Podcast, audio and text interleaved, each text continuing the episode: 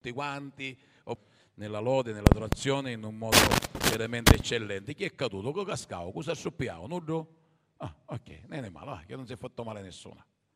Alleluia, gloria a Dio. Voi sapete che sto completando con questa serata questo studio sulla benedizione, non sulla maledizione. Non abbiamo parlato della maledizione perché a noi non ci importa la maledizione, ma la maledizione viene da tutti coloro che non ricevono la benedizione. Quindi noi vogliamo ricevere la benedizione, siamo stati chiamati a ricevere la benedizione. Abbiamo visto in questi giorni che la benedizione è posta in quel vassoio dove ogni credente, ogni discepolo del Signore deve andare a prendere questa benedizione, quindi deve azionare la propria fede, deve azionare la propria vita. L'ho iniziato l'ultima domenica dell'anno e concludo con oh, oh, questa sera. E l'ho iniziata iniziando con la cena del Signore e sto finendo con la cena del Signore. Chissà se magari anche questo vuole avere un significato nella nostra vita, perché la cena ci parla di amore, ci parla veramente di sacrificio e ci parla veramente di benedizione, perché in quella cena noi abbiamo ricevuto benedizione. E ho preso spunto, Dio mi ha messo in cuore di parlare attraverso il Salmo centoquindici. Abbiamo trattato verso dopo verso questa benedizione che Dio ha dato ad ognuno di noi in queste domeniche. Vi ricordate la prima domenica? Per chi era presente faccio un breve riassunto, così magari per chi è qui eh, per la prima volta e che sta ascoltando, ma un breve riassunto molto veloce. Il primo punto abbiamo trattato: non a noi, o eterno, ma non a noi, ma al tuo nome dai la gloria. Stiamo vivendo tempi in cui purtroppo uomini prendono la propria gloria, esaltano la propria persona in tutte le aree della società e purtroppo anche della Chiesa, dove viene innalzato l'uomo e non viene innalzato Dio.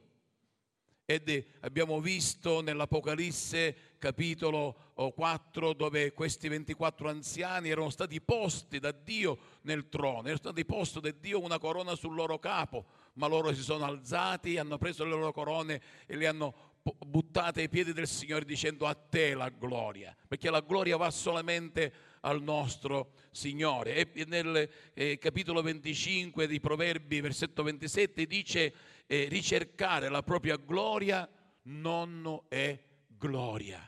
Quando l'uomo ricerca la propria gloria non è gloria. Poi abbiamo trattato la domenica successiva, abbiamo trattato eh, i loro idoli sono argento e oro, oro, opera di mano di uomo. Quanti idoli l'uomo si crea. Non è solamente l'idolo, l'immagine come quello che in questi giorni stiamo avendo nella nostra città, non è solamente l'immagine di un uomo, ma abbiamo visto attraverso la scrittura quanti idoli ci sono, che tante volte può essere anche il nucleo familiare, diventa un idolo per la famiglia. Ma la cosa più importante che abbiamo potuto vedere è che Dio, quando ha creato l'uomo, non ha creato l'uomo per adorarlo, ma per essere adorato. Invece noi uomini abbiamo creato degli idoli per adorarli, non per essere noi. Quindi la creatura eh, diventa meno di quello che lui stesso ha creato. Non ha veramente nessun significato. Poi abbiamo visto di confidare nell'Eterno, confidare nell'Eterno in ogni area della nostra vita. Quando noi confidiamo nell'Eterno per una malattia, per un lavoro, per qualsiasi altra situazione, per ferite nella nostra anima, noi vediamo le risposte, perché la nostra confidenza non è solamente nella scienza medica, che non dobbiamo noi eh, eh, dire no, la scienza medica, io sono un figliolo di Dio, allora non faccio questo, non faccio quell'altro, o chissà che cosa. Ma anche confidare nel Signore, anche nel nostro dare. Nel nostro dare, quando noi non confidiamo in Dio, non diamo. Non diamo la, la, la nostra decima, non diamo la nostra offerta, non, non, non veniamo tante volte neppure in chiesa per non dare e rimaniamo a casa oggi con questa tecnologia meravigliosa, bella, stupenda, rimaniamo a casa, ci guardiamo il culto dal, eh, dal nostro computer, dal nostro cellulare e, e non facciamo la nostra offerta perché magari chissà se arriverò fine mese. Perché non c'è una confidenza nell'Eterno. Ma se io confido nell'Eterno, so che Dio, come si prende cura degli uccelli del cielo, dei fiori dei campi, si prenderà cura anche della mia vita. E abbiamo visto attraverso la parola dell'Eterno. Stasera voglio trattare insieme a voi, e anzi lo leggiamo nuovamente tutto il Salmo centoquindici, ma tratterò dal versetto quattordici, quindici, sedici, diciassette e diciotto. E il Salmo dice così, il re Davide scrive questo Salmo, eh, eh, ricordo nuovamente che questo Salmo fa parte del Allele pasquale che veniva cantato durante la Pasqua ebraica dal centotredici, Salmo centotredici, centoquattordici, centoquindici, centosedici, centodiciassette e centodiciotto, venivano cantati in base al momento del, delle varie coppe che venivano celebrate e, e, la, e, e, e tutti, diciamo, il paneazzimo, l'agnello e così via, venivano cantati questi cantici, avevano il loro significato. Questo fa parte di, della, uh, uh, di questa cena pasquale, e dice: non a noi, o Eterno, non a noi, ma al tuo nome dà la gloria, o dà gloria, per la tua benignità e per la tua fedeltà. Perché direbbero le nazioni: dov'è ora il loro Dio? Ma il nostro Dio è nei cieli e fa tutto ciò che gli piace. I loro idoli sono argento e oro, opera di mano d'uomo. Hanno bocca ma non parlano, hanno occhi ma non vedono, hanno orecchi ma non odono, hanno ma- naso ma non odorano, hanno mani ma non toccano, hanno piedi ma non camminano, con la loro gola non emettono suono alcuno. Come loro sono quelli che li fanno, tutti quelli che in essi confidano. O Israele, confida nell'Eterno, ed egli è il loro aiuto e il loro scudo. O casa di Aronne, confida nell'Eterno, egli è il loro aiuto e il loro scudo. O voi che temete l'Eterno, confidate nell'Eterno, egli è il loro aiuto e il loro scudo. L'Eterno si è ricordato di noi e ci benedirà. Sì, egli benedirà la casa di Israele e benedirà la casa di Aronne. Egli benedirà quelli che temono l'Eterno, piccoli e grandi. E di qui inizia il messaggio di questa sera. L'Eterno vi faccia crescere, voi e i vostri figli. Siate benedetti dall'Eterno che ha fatto i cieli e la terra. I cieli sono i cieli dell'Eterno, ma la terra egli l'ha data ai figli degli uomini. Non sono i morti che lodano l'Eterno, né alcuno di quelli che scendono nel luogo del silenzio, ma noi benediremo l'Eterno, ora e sempre. Alleluia. Quindi per poter prendere queste benedizioni non dobbiamo innalzare noi stessi, non dobbiamo avere idoli, ma dobbiamo veramente confidare totalmente nel Signore. Ma ci sono ancora altre benedizioni. Sapete che la prima benedizione che l'uomo riceve è proprio nel giardino dell'Eden. In eh, eh, Genesi capitolo uno, versetto ventotto. E ci scusiamo che non funziona nuovamente, si è guastato, c'è qualche problema, non so se è nel computer o nell'impianto con, eh, però da un lato sono contento, così magari cerchiamo di portare la nostra Bibbia dietro. Ci siamo abituati forse troppo con eh, il proiettore, e allora non ci portiamo la Bibbia, e ci sono coloro che magari hanno perso la cognizione di dove si trova eh, gli Atti degli Apostoli. Lo cerco nell'Antico Testamento, o Geremia lo cerco nel Nuovo Testamento. Ora per esempio la Genesi lo, voi lo trovate, è l'ultimo libro del, eh, della Bibbia, l'ultimo libro come? Primo? Vabbè, vabbè ha legge contraria a Bibbia. Non la posso leggere al contrario della Bibbia. Per me è, è il primo, è l'ultimo, l'ultimo è il primo, i primi saranno gli ultimi, gli ultimi saranno i primi, perciò non ci confondiamo, ok? Vi tengo un po' allegri. Vediamo qui la benedizione, la prima benedizione che l'uomo riceve è nella creazione. Guardate il versetto ventotto, dice: e Dio li benedisse. Perché li sta benedicendo? E disse loro, Dio disse loro: siate fruttiferi e moltiplicatevi. Riempite la terra, soggiocatela e dominate sui pesci del mare, sugli uccelli del cielo e sopra ogni serpente che si muove sulla terra. E Dio li benedisse. La benedizione di Dio vuole essere per noi e per i nostri figli, per una crescita. Dio è l'Iddio che vuole che l'uomo possa crescere, a maggior ragione la Chiesa. Faccio appello alla vostra conoscenza. Quando Israele si trovava in Egitto, perché si trovava in Egitto? Perché i fratelli avevano venduto Giuseppe e Giuseppe lì nella schiavitù ad un certo punto, dove è passato diverse peripezie, divenne il secondo del faraone e portò tutta la sua famiglia per la carestia che c'era lì in Israele, al punto che Dio li visitò e li fece prosperare e si sono moltiplicati. E il faraone che venne dopo, che non conosceva la storia di Giuseppe, cosa fece? Faceva uccidere i maschi, perché aveva paura che questo popolo sarebbe diventato così numeroso da sopraffare gli egiziani e perdere il loro, la loro autorità. Noi tutti bene o male conosciamo la storia, e così è ancora oggi. Quando il popolo di Dio, quando la Chiesa del Signore vive in Egitto, vive nel mondo, il mondo vorrebbe soffocare, vorrebbe che la Chiesa non, cres- non cresca, ma Dio ha stabilito che la Chiesa cresca, diventa sempre più numerosa. E ringraziamo Dio, negli anni veramente la Chiesa sta crescendo, non solamente nella nostra nazione, in altre nazioni, e sta crescendo a smisura, ma anche in Israele tanti stanno ricevendo Gesù come personale salvatore, perché prima che Gesù ritorna tanti riceveranno Gesù come personale salvatore nel proprio cuore, soprattutto in Israele. E vediamo questa crescita, perché Dio dice qui proprio: l'Eterno vi faccia crescere voi e i vostri figli. E qui non Non vogliamo parlare dei nostri figli naturali, grazie a Dio, anzi auguri alla famiglia papale eh, che è nata a Gloria proprio in questa settimana trascorsa. Vogliamo benedire questa cara famiglia. A giorni, a giorni in questo nuovo anno abbiamo già altri che devono anche partorire, l'anno scorso abbiamo avuto diversi che hanno partorito. Gloria a Dio per come la Chiesa possa crescere con, naturalmente, ma vogliamo crescere spiritualmente attraverso figli spirituali, che possiamo crescere nello spirito.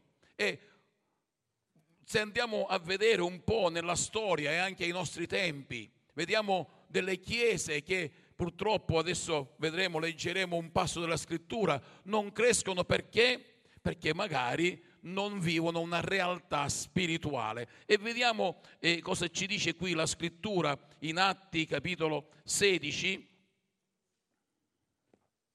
versetto cinque, dove dice: questo è il secondo viaggio missionario di Paolo, ma nel terzo eh, eh, viaggio missionario di Paolo troviamo la chiave, dove dice: le chiese dunque erano fortificate nella fede e crescevano di numero ogni giorno. Perché cresceva la Chiesa ogni giorno?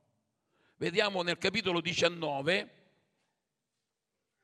dal versetto uno al versetto venti, c'è un po' di lettura, e dice così: questo è il terzo viaggio missionario di Paolo.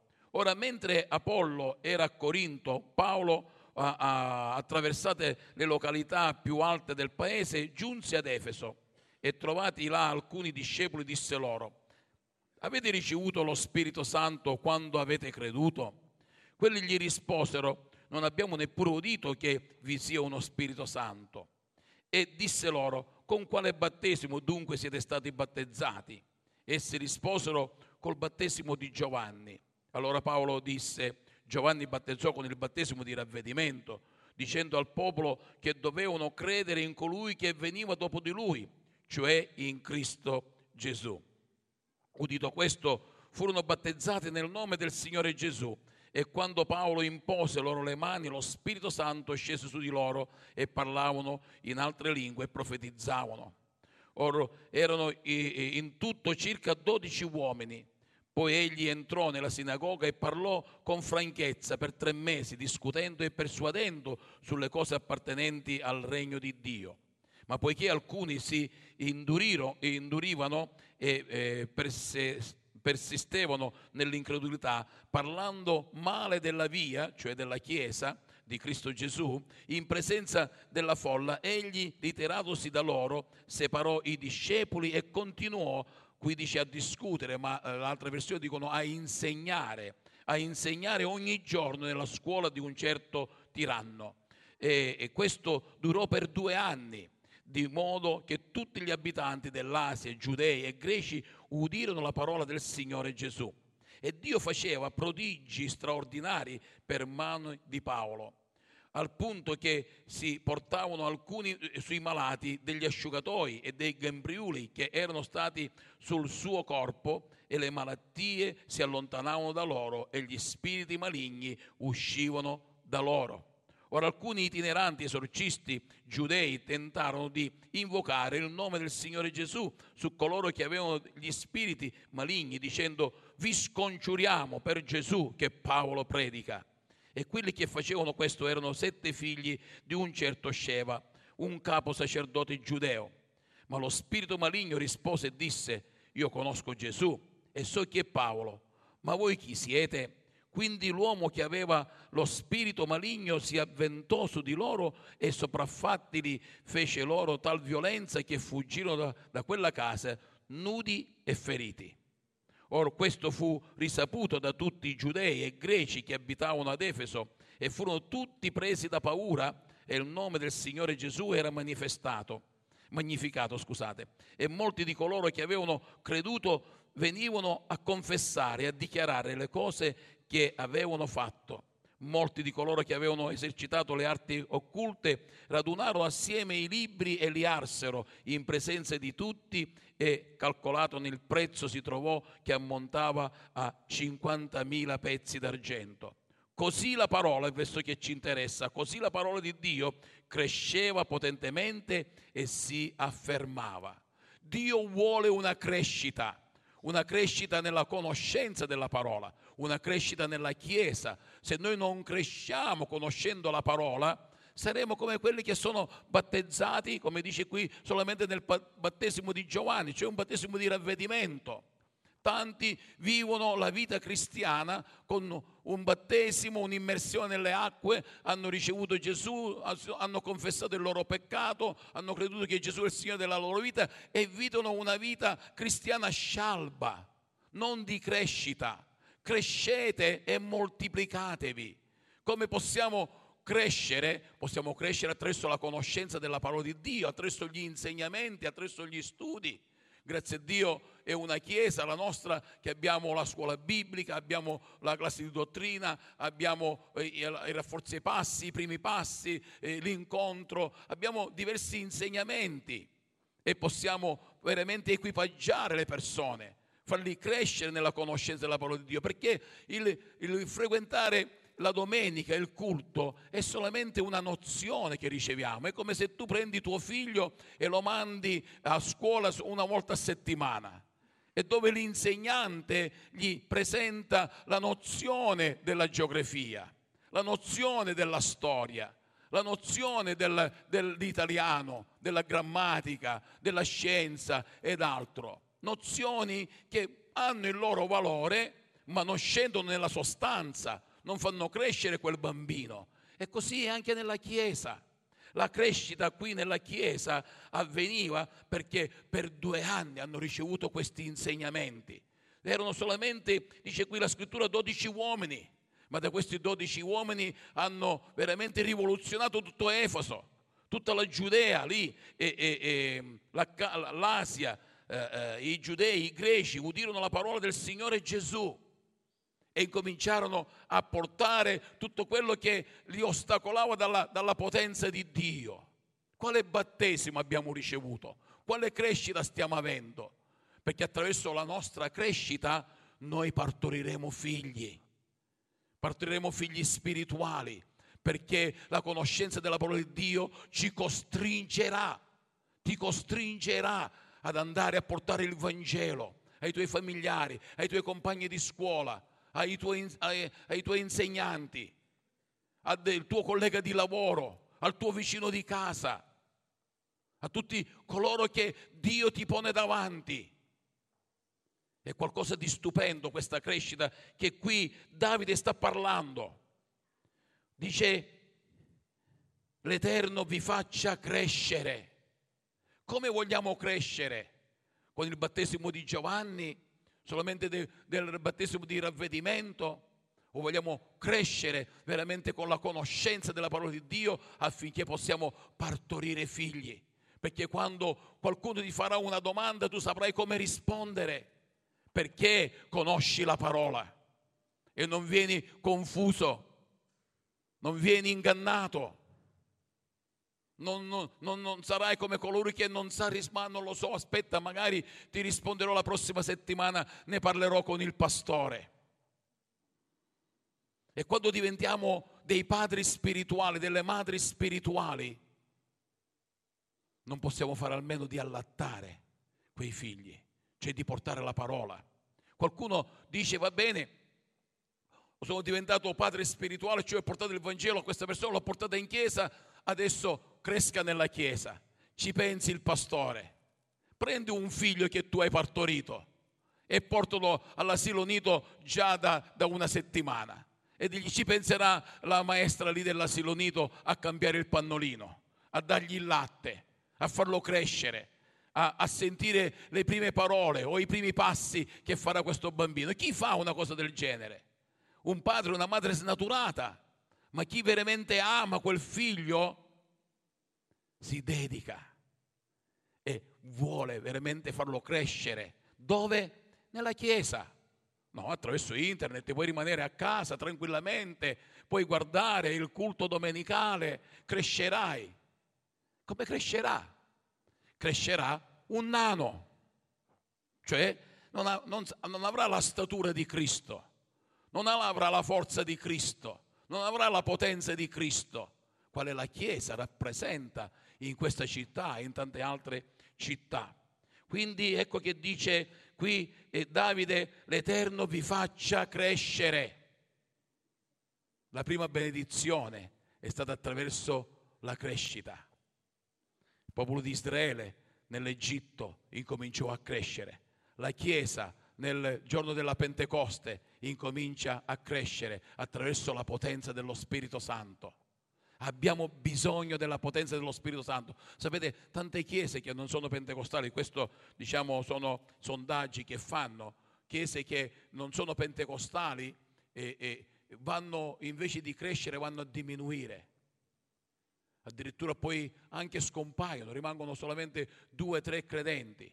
Invece viene, eh, eh, um, diciamo, tutte le varie ricerche vedono che la Chiesa pentecostale cresce di giorno in giorno. Perché? Perché si ricerca la potenza di Dio, perché lo Spirito Santo è quella lingua di fuoco che scende su ogni credente e lo riempie, come Pietro che uscì da, quel, da quell'alto solaio e con dieci parole riuscì, o dieci minuti riuscì a far sì che tremila persone si convertissero, perché c'era la potenza di Dio e la Chiesa cresceva di giorno in giorno.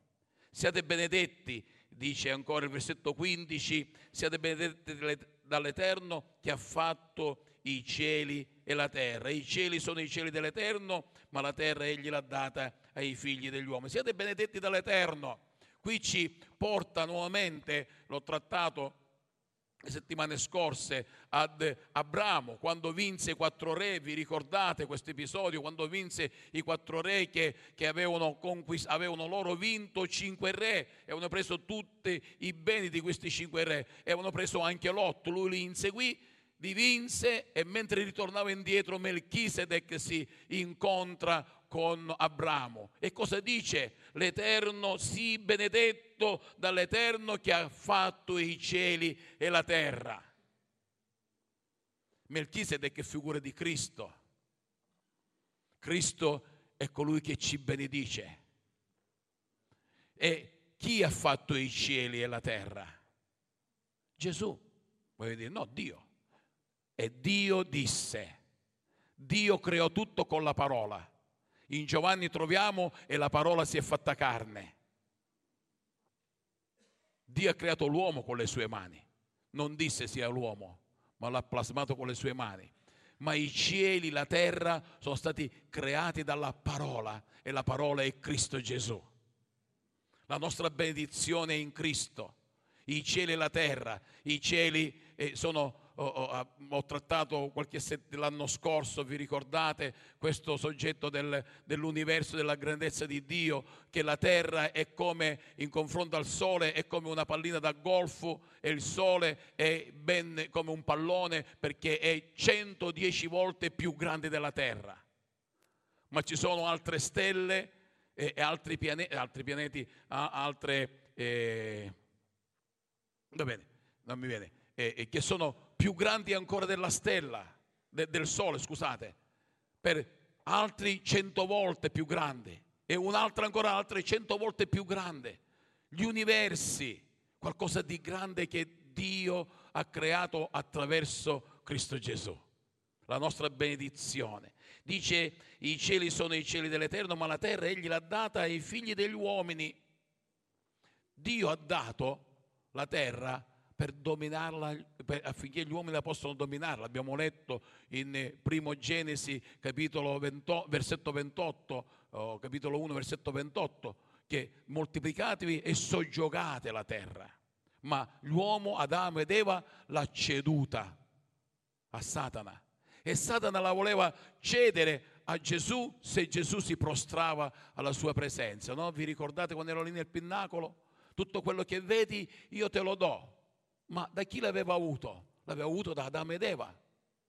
Ma Gesù seppe rispondere che non solamente di, di pane vive l'uomo, ma tutto ciò che Dio ha creato, e così gli altri versi che, che vediamo. Quindi Gesù ha, in quella croce ha ripreso il dominio della terra e l'ha data nuovamente agli uomini, a, a tutti coloro che credono in Cristo Gesù. Ma ancora tanti vivono in quel pensiero che la terra è dominata da Satana. No, no. Per i figli di Dio la terra è dominata da noi. Noi dobbiamo prendere autorità su ogni principato, su ogni potestà, su ogni dominatore di questo mondo di tenebre. Dice: siate benedetti l'Eterno che ha fatto i cieli. I cieli sono i cieli dell'Eterno, ma la terra egli l'ha data ai figli degli uomini.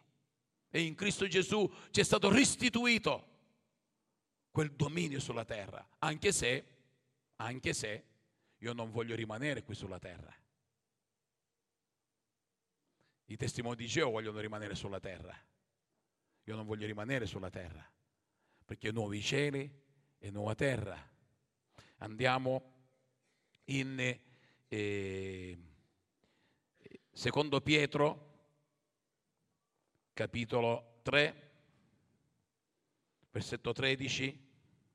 Vi consiglio a casa di leggerlo tutto, dove dice così: ma noi, secondo la sua promessa, aspettiamo nuovi cieli e nuova terra nei quali abita la giustizia. Ma noi, secondo la sua promessa, aspettiamo nuovi cieli e nuova terra. Io non voglio rimanere su questa terra. Io sono pellegrino e forestiero. Noi siamo pellegrini e forestieri su questa terra.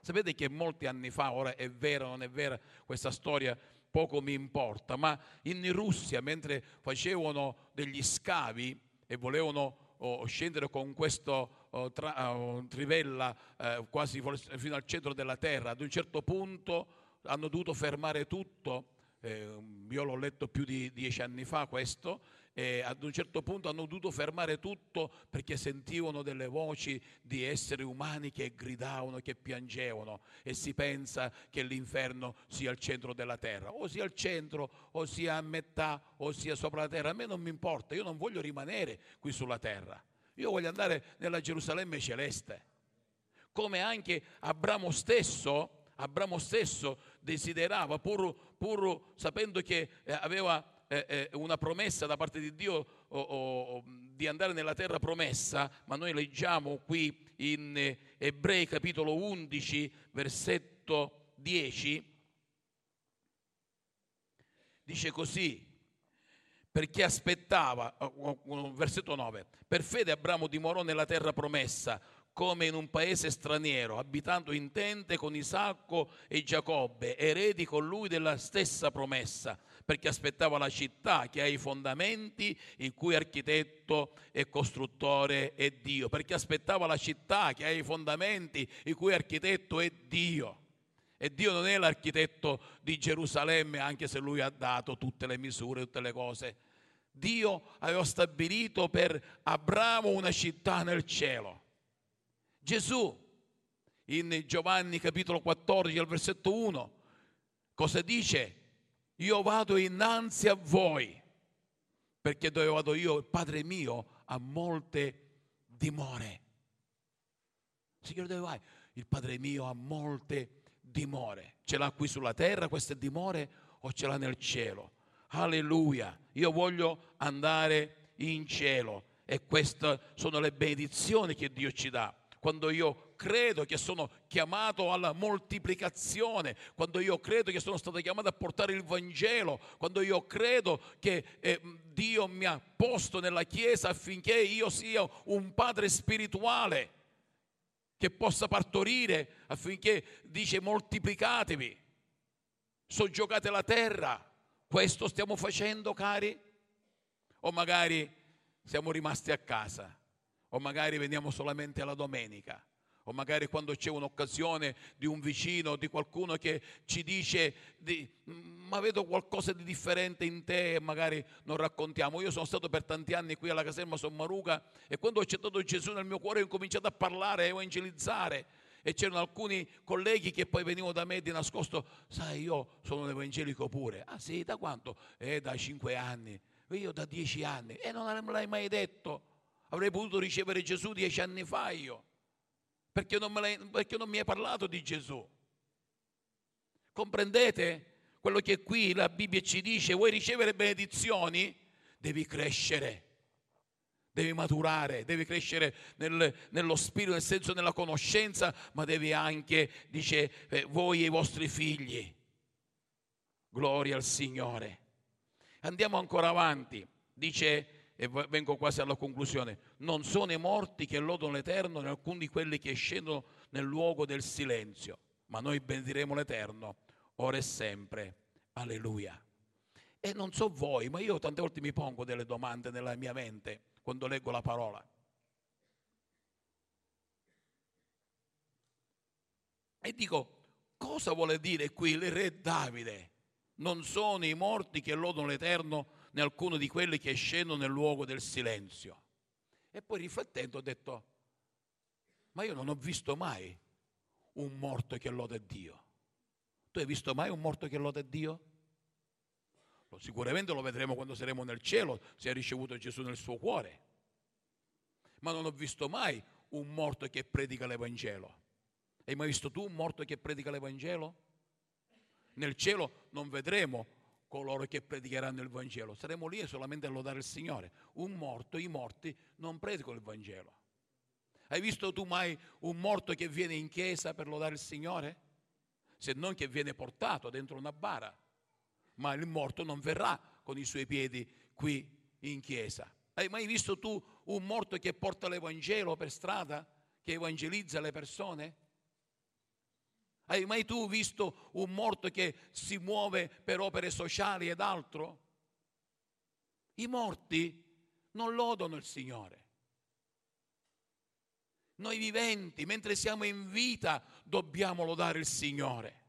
Questo vuole dire, non sono i morti che lodano, ma noi ti lodiamo. Noi, Signore, vogliamo ricevere la benedizione, perché il morto, quello che ha seminato, quello raccoglierà. Ho messo qui un verso della scrittura in primo Corinzi capitolo quindici, così solamente per illustrare che leggiamo tante volte questo passo della scrittura eh, solamente quando celebriamo un funerale, però eh, non è solamente per il funerale. Qui quando l'Apostolo Paolo scrive ai Corinzi è per incoraggiare che coloro che ricevono Cristo Gesù, quando muoiono, vengono rivestiti. Dice così dal versetto cinquanta, eh, eh, capitolo quindici di primo Corinzi. Or questo dico, fratelli, che la carne e il sangue non possono ereditare il regno di Dio. Similmente la corruzione non eredita l'incorruttibilità. Ecco, io vi dico un mistero, non tutti morremo, ma tutti saremo mutati in un momento, in un batter d'occhio, al suono dell'ultima tromba. La tromba infatti suonerà e i morti risusciteranno incorruttibili, e noi saremo mutati, poiché bisogna che questo corruttibile rivesta l'incorruttibilità e questo mortale rivesta l'immortalità. Così quando questo corruttibile avrà rivestito l'incorruttibilità e questo mortale avrà rivestito l'immortalità, allora sarà adempiuta la scrittura che fu scritta, la parola che fu scritta: la morte è stata inghiottita nella vittoria. O morte, dov'è il tuo dardo? O morte, dov'è la tua vittoria? ma non abbiamo mai visto un morto che loda il Signore. I morti in Cristo vengono rivestiti di un corpo incorruttibile. Questo corpo corruttibile, attraverso la corruzione di Adamo ed Eva, sarà rivestito incorruttibile attraverso la risurrezione di Cristo Gesù. Alleluia! Questa è benedizione.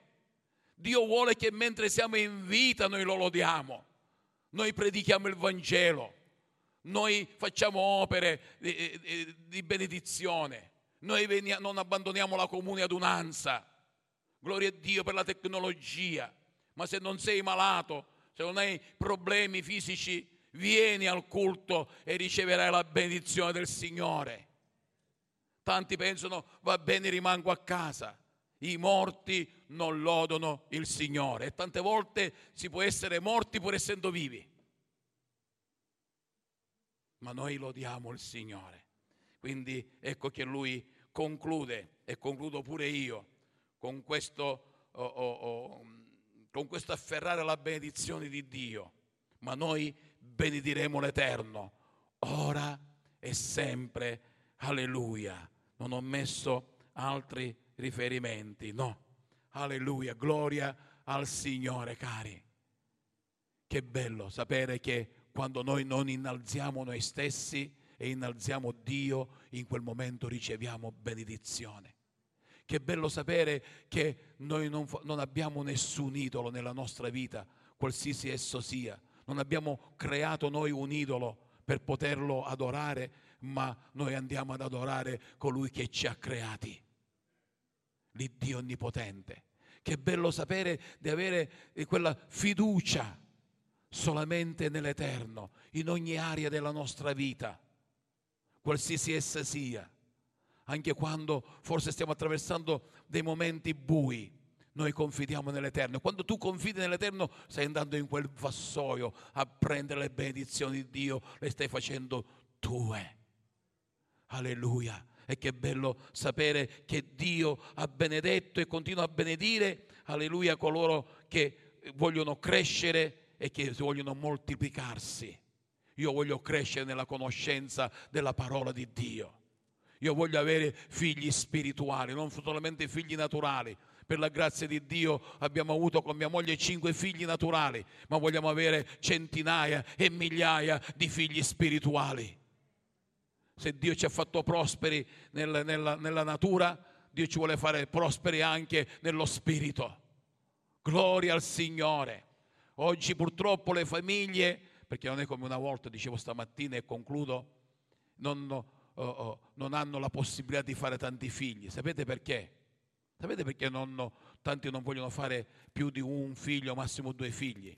Perché quando il bambino nasce e tu prendi il vestitino del fratellino che è nato prima e glielo metti, dice no, voglio quello firmato. Eh, eh, ridete. Il passeggino, no, quello è di mio fratello, ancora è neonato, ancora ha due giorni di vita. No, quello è di mio fratello, io non lo voglio. E allora giustamente i genitori si spaventano e, e gli devo andare a comprare il vestitino firmato, gli devo andare a comprare il passeggino, quello l'ultimo tipo che è uscito, con gli ammortizzatori, con l'acceleratore, con oh, eh, le cose che premi il bottone brrr, e sale le scale, e adesso c'è pure l'ascensore, premi il bottone brrr, e sale all'ultimo piano. Ormai la tecnologia, però vai a comprare un passeggino del genere, ci vogliono mille euro, perché c'è quello per la macchina, c'è quello per... e eh, eh, eh, eh, basta più. E allora la gente si spaventa a fare figli. E quando mi costa un figlio? E poi dico, vabbè, ti diamo diciotto euro oh, al mese per i figli o quello che è, e così via. Non ci bastano manco per il latte. Perché oggi i figli quando nascono dicono, no, il latte da mamma non mi piace. No, mamma, sul latte non voglio, voglio un altro latte. Ormai i figli sono oh, viziati. Ma già, appena nati, eh. un giorno, due giorni di vita eh, già incominciano a parlare eh, e pretendono le cose, e allora i genitori si spaventano. E così tante volte noi ci spaventiamo ad avere i figli spirituali. E se poi questo qua incomincia a chiedermi questo, e se incomincia a chiedermi quest'altro, e se io non sono capace di poterglielo dare, e allora non evangelizzo, così magari non sbaglio. Chi mangia, ricordatevi, fa molliche, non vi preoccupate, portate il Vangelo, Dio ti equipaggerà. Quando ero lì in caserma, certe volte quando rientravo il lunedì dalla, da, da, da, in caserma, dopo aver trascorso la domenica in chiesa, c'erano i colleghi che parlavano e gli citavo dei versi della Bibbia che non avevo letto, che non avevo udito. E dicevo, no, ma nella Bibbia sta scritto così. Poi mi veniva un senso di colpa, dicevo, e se questo non c'è nella Bibbia, che figura ho fatto, che cosa ho detto? Poi rientravo a casa, prendevo la Bibbia e Dio mi metteva quel verso davanti. Guarda, tu hai detto, me Signore grazie, è nella tua parola, Dio ti guiderà, se tu sei sincero, se tu sei pulito, se tu veramente arrendi la tua vita al Signore, Lui ti guiderà.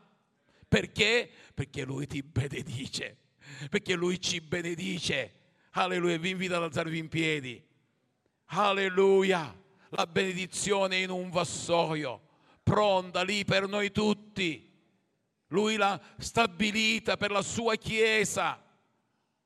Solamente dobbiamo noi muoverci, azionare la nostra fede per andarla a prendere, non esaltando la nostra persona, ma dire a te sia la gloria, l'onore, la magnificenza.